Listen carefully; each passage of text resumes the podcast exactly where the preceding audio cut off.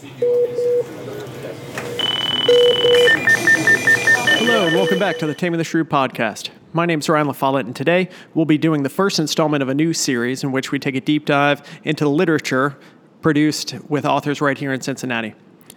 Today, I have the honor and pleasure of being joined by Dr. Mel Otten, who's one of the articles on the newly released Wilderness Medical Society practice guidelines for the prevention and treatment of heat illness now that summer is in full swing. So, this is the 2019 update, and I am joined by Dr. Mel Otten, currently a professor of emergency medicine and pediatrics, former captain in the U.S. Navy, served in Vietnam, is the associate medical director of poison control, chief medical officer of DMAT, uh, or Kentucky One across the river, the member of the Tactical Combat Care Committee, uh, medical advisor to NASA, and most pertinent to our discussion today, past president and still member of the Wilderness Medicine Society. So, Dr. Otten, welcome to the podcast, and thanks for joining us. Oh, you're welcome. Um, this is just one of the many uh, guidelines that the Wilderness Medical Society decided to publish back in 1989. Uh, and interestingly, the first editor of those was one of our former residents and faculty members, Ken Iserson. Uh, in that uh, publication, which I have here, 1989, say a single word about heat illness in the uh, in the publication. Uh, under the uh, thing on fluid resuscitation, they talked about uh, using fluids for people who maybe had um, some heat exposure in the wilderness. And that was in 1989. Well, in 1995, Bill Forgey took over and published a little book on Wilderness Medical Society practice guidelines uh, and there was one page there on heat related illness. In, uh, in 2011, the Wilderness Medical Society uh, decided to publish some evidence based uh, articles on wilderness medicine guidelines. Previously, the, um, the guidelines were basically expert opinions. So they asked a couple of guys in Wilderness Medical Society, you know anything about snake bite, you know anything about high altitude silt? And they say, yeah, and they, and they wrote down a couple paragraphs, and that was it. So uh, they got four of us uh, who were interested in heat illness back in, in 2011, and uh, we published evidence based um, scientific background on uh, heat illness. And uh, it was published in 2013. And then in 2017, they decided that we would do a update, and uh, this is the latest update on on heat illness. And uh, heat illness is a, is a very um, high morbidity and mortality, uh, not just in the United States, but all over the world. In 2003, there was a heat wave in Europe that killed 70,000 people. Uh, every year in the United States, 600 people die uh, from heat illness, maybe more. And with climate change, and uh, obviously uh, the 10 warmest years on record were the past 10 years in the United States. So the uh, the temperature is increasing, climate change is giving us uh, global warming, and so we expect to see more and more uh, heat illness. Um, and what we did is we looked at PubMed. We went over all of the um, keywords uh, that we could look at for heat illness, heat stroke, heat exhaustion, uh, hyperthermia, all the other things, and got a couple thousand articles. And we sieved through them and found the ones that had the highest uh, relevance uh, to the, not just heat illness, but to the Wilderness Medical Society. There were a lot of articles on uh, on heat illness that were classic heat stroke, uh, usually seen in uh, elderly people who are on lots of medications during some of these heat waves. and then we used a, a, consensus approach of the panel, looking at all the evidence, and then we decided to um, use evidence levels based on the American College of Chest Physicians. So these would be like uh, 1A for the best uh, evidence, and then uh, 1D for the worst, or 2D for the worst uh, evidence. And then we looked at uh, several things. One, we wanted to define heat illness so people knew exactly what we were talking about. And there were different types of heat illnesses from heat cramps to heat edema and heat syncope. Those things are usually self limiting and, and, not much of a problem um, as far as morbidity, mortality. And then we looked at heat exhaustion and heat stroke. Uh, heat exhaustion uh, was um, someone exposed to high ambient temperature, usually who are exercising or both. Uh, and they may have a whole uh, uh, lot of different symptoms associated with that, including you know headache and fatigue and thirst, uh, dizziness, muscle aches, and this heat exhaustion, if not uh, treated appropriately, may lead to heat stroke. Uh, heat stroke would be, by definition, a te- core temperature above 104 degrees Fahrenheit or 40 degrees centigrade, and some central nervous system involvement. So, people with seizures, coma, encephalopathy, and a high temperature were considered heat stroke. And then we use those definitions um, and to look at different ways that heat stroke and heat exhaustion could be treated. We looked at both uh, the pathophysiology behind it uh, and it turned out that uh, a lot of the studies done with heat stroke showed that it is very similar to sepsis in the way that people respond to it, uh, because this whole cascade of, of uh, cellular and systemic uh, responses to the, the high temperature. I hate to use the word cytokines, but cytokines were indicted along with interleukins and uh, heat proteins and things like that. is one of the things that um, that cause the morbidity mortality with heat stroke. And untreated heat stroke um, is about 10% mortality associated with it, and heat stroke with hypotension uh, is about 33% uh, mortality. So it is, is very dangerous.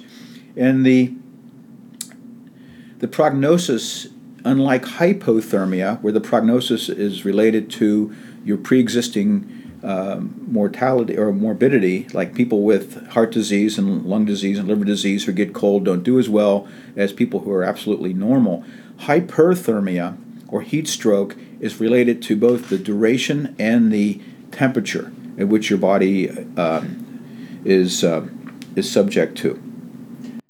I thought it was really interesting in this particular iteration. You both differentiate and find commonality in both environmental heat exposure and exertional heat stroke. Um, so, do you, when you're seeing a patient, have any clinical designation that you're looking for or any treatment differentiation between someone that was purposefully exerting themselves or someone that was just, uh, like you said, kind of the elderly left outside or unable to compensate? No, the actual treatment is going to be the same, which is to lower the body temperature as fast as possible. Uh, in the wilderness where this was originally designed for, uh, we would not have a lot of uh, equipment and supplies available, including IV fluids or um, ice packs and things like that. So we would use whatever was available because the, the longer you delay, uh, the, lo- the uh, more morbidity and mortality that you see. So the, the treatment should begin immediately upon recognizing it. So um, whether it's somebody with classic heat strokes or an elderly person, who is found in their apartment with no air conditioning and uh, unconscious with an elevated temperature.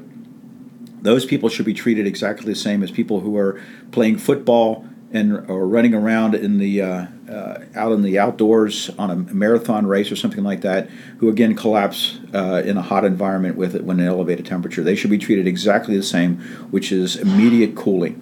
Perfect. So let's go into some of those mechanisms of cooling. Anything from kind of what we have in the emergency department. So we think EMS maybe with cold packs to some other passive measures like exposure, kind of uh, an evaporative um, or a conductive cooling to a total body um, immersion. And where do you find that the most effective, most effective kind of initial, kind of treatment, treatment, is? is? Yeah, conductive uh, cooling uh, is is the uh, most efficient way of doing it.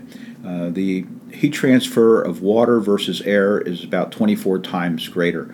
So if you can immerse someone in cold water, uh, that is the fastest way to cool them, much faster than any other uh, evaporative or uh, convective means.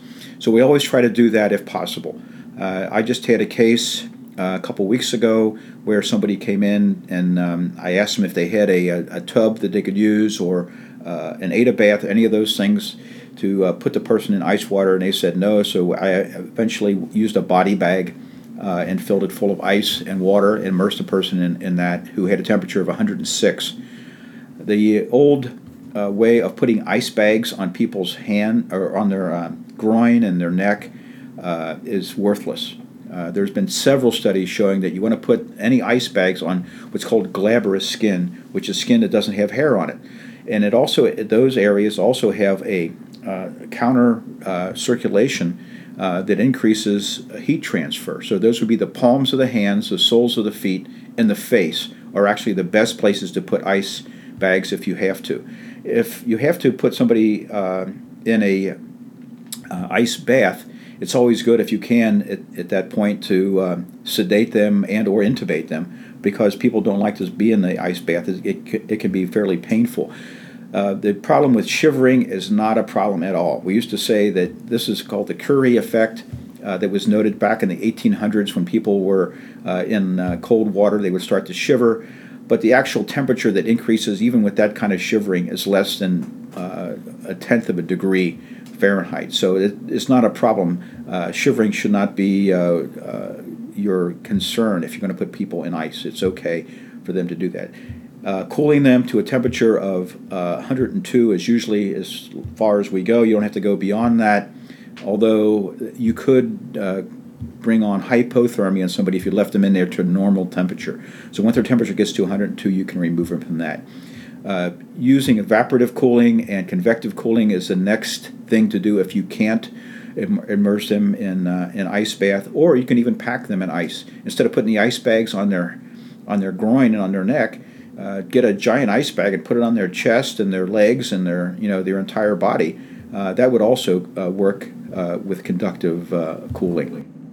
And then logistically, from a passive cooling, if you say have a really elderly patient that may not be amenable to uh, being immersed, do you recommend kind of a cool cloth on top or just complete completely naked with fans and sprays? Well evaporative cooling depends on the water that leaves your skin. It has to evaporate. If you just pour water on someone it won't work. Just like sweat that pours off you doesn't really cool you. It has to evaporate. That's why in a high humid humid situation uh, you don't cool very rapidly because there's not a good uh, differential between the humidity in the air and the humidity on on your body uh, so spraying them with a sprayer and then fanning them uh, causes good evaporative cooling, uh, and also the fanning causes loss of uh, heat by by convection.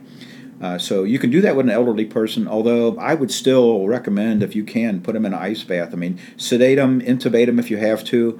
Uh, but that's going to be the, the best way to cool them off. And then monitoring your temperature is a real key. rectal temperature is, a, is the best type of temperature to get. Once you're monitoring them in an ice bath, though, you have to be careful because their their body is immersed in a cold water, and you may get a false reading on your rectal temperature. At that point, I usually use esophageal uh, temperature probes, which you can just put down next to the ET tube, and it'll give you a core temperature. Great. And then, as far as especially in the exertional um, heat component, there are certainly unavoidable activities that you'll be doing outside, and this article gets to some of the ways that you can help avoid putting yourself in that scenario and preventing heat stroke from happening. Can you go through a few of those? Yeah, probably the real key is uh, is hydration. Um, not necessarily overhydration, which can lead to dilutional hyponatremia, which can look just like uh, heat stroke. Uh, and you have to be aware of that. And we've seen many cases out of the Grand Canyon of people who've been evacuated there who've been just drinking free water uh, with no sodium and not eating anything, and they become uh, hyponatremic, and they'll seize, and it, they're being a hot environment. It may look like heat stroke, and they're treated that way, where in fact they should have been treated with hypertonic saline. Uh, so hydration is the real key. Continuing to eat and take in some salt in your, either your food or additional salt added to uh, to your food. Those are two ways to do it. Um, and uh, you know, being careful about where you're exercising and acclimatizing. So if you're going to go out to, to the desert and do a, a marathon run, uh, you should acclimatize uh, before you get there. Acclimatization does several things. It makes you start sweating at a lower temperature, which is good because it cools you off. It increases the amount of sweat glands that you can recruit to help with evaporative cooling, and it actually decreases the concentration of sodium that's in your sweat. Uh, so you will lose less sodium and uh, probably uh, help you avoid dilutional hyponatremia. So acclimatization is a real key, and I do a lot of uh, desert hiking and desert uh, camping, and uh, I always try to make sure I acclimatize before I go out to the desert for a couple weeks of uh, backpacking. That's great. So again, prevention is key. Hydration, uh, acclimatization if you can, and then once you're in that scenario, obviously removing yourself environmentally, or if you have a patient from it, either evaporative cooling or total body immersion. Any other big takeaways that you took uh, from this review? Well, I think probably one of the big things was that uh, a lot of the uh, heat illness we see in the emergency room, we treat it with drugs. Uh, somebody comes in with a fever who's got a you know sore throat or pneumonia, we give them Tylenol or ibuprofen. If we think it's uh, you know malignant hyperthermia, we'll give them dantrolene or we'll give them uh, you know, a bunch of different drugs. None of those things will help, and in fact, they may be dangerous to use in people who have exertional heat uh, heat stroke or classical heat stroke. So, avoid trying to treat it with with drugs. And then IV fluids, uh, cool cold IV fluids are are better, but you should not spend time trying to put an IV in someone when it's more important to immerse them in ice water and cool them off. Uh, you cannot really lower somebody's temperature very quickly by intravenous, intravenous fluids or even some of the things that we use for uh, post um, uh, cardiac arrest cooling. Those things are too slow to cool people off. We have to cool them off as fast uh, as possible uh, to prevent the uh, mortality associated with heat, heat stroke. Great. Well, I really appreciate you uh, both making these guidelines and sitting down with us today uh, to discuss them. And I hope next time I'm exerting myself outside, you'll be on the rescue team taking care of me. Uh, but thanks for sitting down and join us next time on Tame the SRU.